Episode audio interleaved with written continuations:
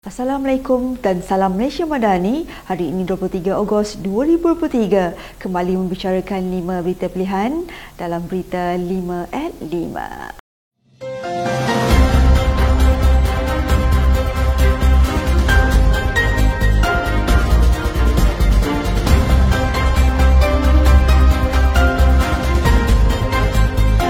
Ahli Dewan Undangan Negeri Dun Sungai Aitawa, Datuk Rizam Ismail bersyukur atas amanah yang diberikan kepadanya sebagai Ahli Majlis Mesyuarat Exco Kerajaan Negeri Selangor. Beliau yang merupakan Ketua UMNO Bahagian Sabak Bernam itu berkata, tanggungjawab yang diberikan itu akan dipikulnya dengan penuh dedikasi serta penuh integriti. Beliau menjedari bahawa tanggungjawab yang diberikan membawa amanah yang besar namun beliau bersedia untuk menghadapinya dengan tekad dan semangat yang tinggi. Selain Rizam, sembilan lagi adun telah mengangkat sumpah sebagai esko Kerajaan Negeri Selangor petang semalam. Setiadat angkat sumpah jawatan dan ikrar aku janji serta penggunaan surat cara pelatihan diadakan di hadapan Duli Yang Maha Mulia Sultan Selangor Sultan Syarafuddin Idris Shah di Balerong Seri Istana Alam Shah Kelang. Terdahulu, Adun Sungai Tua, Datuk Seri Amaruddin Syari sekali lagi mengangkat sumpah sebagai Menteri Besar Selangor buat penggal kedua. Timbalan Perdana Menteri Datuk Seri Dr. Ahmad Zaid Hamidi mengingatkan semua pihak agar menghormati apa juga agenda yang dibawa kerajaan dan tidak mempolitikkan Hari Kebangsaan. Dia berkata, agenda dan tema Hari Kebangsaan tahun ini seharusnya diterima oleh semua lapisan masyarakat dan semua pihak perlu menghormati dan tidak mempolitikkan Hari Kebangsaan. Beliau menegaskan mana-mana pihak boleh berbeza pandangan tapi harus diakui tema dan logo Hari Kebangsaan bukti kebersamaan kita sebagai negara maju meliputi segala aspek. Dia berkata demikian, kita berucap pada Majlis Penutupan Madani Right Polis Diraja Malaysia sempena peringatan Hari Polis serta Bulan Kemerdekaan 2023 di Ibu Pejabat Polis Kontijen Selangor di sini semalam ahli-ahli AMNO termasuk para pemimpin dan keseluruhan anggota parti perlu terus sepakat dan fokus kepada hala tuju untuk mengukuhkan parti selepas pengharapan kemerosotan sokongan rakyat dalam pilihan raya negeri baru-baru ini. Ketua Pergerakan Pemuda UMNO Bagan Biford, AK Muhammad Yazri, AK Muhammad Yahya berkata, desakan beberapa pihak yang menuntut agar Presiden Parti, Datuk Seri Dr. Ahmad Zaid Hamidi bertanggungjawab dengan kekalahan tersebut dan meminta meletakkan jawatan bukanlah jalan penyelesaian terbaik. Katanya adalah menjadi tugas ahli dan pemimpin parti untuk memikul bersama tanggungjawab bagi memulihkan kekuatan UMNO atas semangat bersatu bersetia berkhidmat demi agama bangsa dan negara.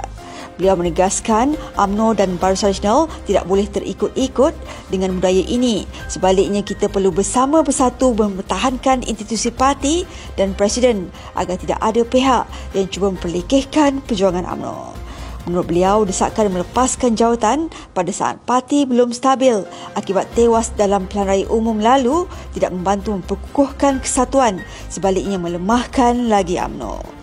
Ketua Perangan UMNO Negeri Kedah, Datuk Saiful Haziz Zainul Abidin menyokong kenyataan pengurusi Perhubungan UMNO Negeri Kedah, Datuk Seri Mahari Khalid yang memberi sepenuh keyakinan terhadap Datuk Seri Dr. Ahmad Zaid Hamidi selaku Presiden UMNO. Menurutnya, pendirian UMNO Kedah adalah jelas untuk menolak sebarang usaha untuk melemahkan semangat parti dengan desakan mengetepi atau memaksa Datuk Seri Dr. Ahmad Zaid Hamidi supaya meletakkan jawatan. Beliau yang juga Ketua UMNO Bahagian Merbuk menegaskan bahawa sebarang desakan terhadap Presiden UMNO untuk meletakkan jawatan adalah sebenarnya usaha untuk melemahkan parti.